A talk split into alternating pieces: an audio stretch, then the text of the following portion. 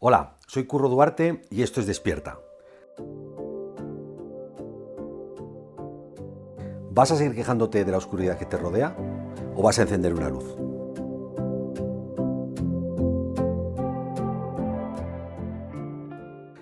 Con este programa y poniendo un poco de tu parte, y por eso te digo lo de encender una luz, quiero ayudarte a que seas mejor persona ya que te diviertas en tu trabajo, en definitiva que seas más feliz. Llevo trabajando en el mundo de los recursos humanos pues casi toda mi vida y desde hace quince años me certifiqué como coach. ¿Por qué? Porque ese ha sido el propósito toda mi vida, ayudar a las personas a que sean felices y a que se diviertan en su trabajo. Para eso, en dos mil catorce, fundé una consultora con el objetivo de ayudar a las empresas a mejorar sus resultados. ¿Cómo? Poniendo el foco en la automotivación de las personas y en su desarrollo.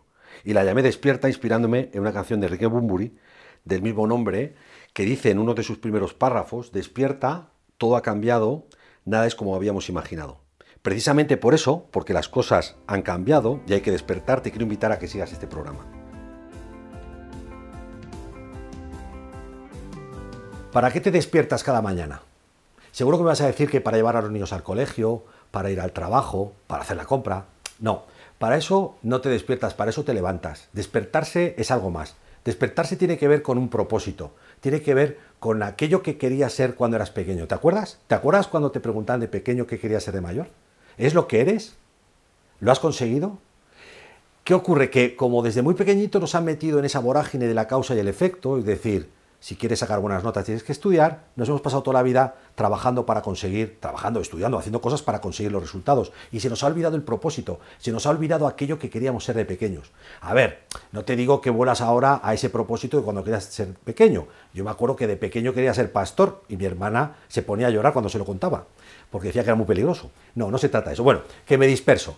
El propósito va de otra cosa. El propósito va de qué quieres hacer, qué, qué, qué huella quieres dejar. ¿Qué, qué, ¿Qué te motiva en la vida?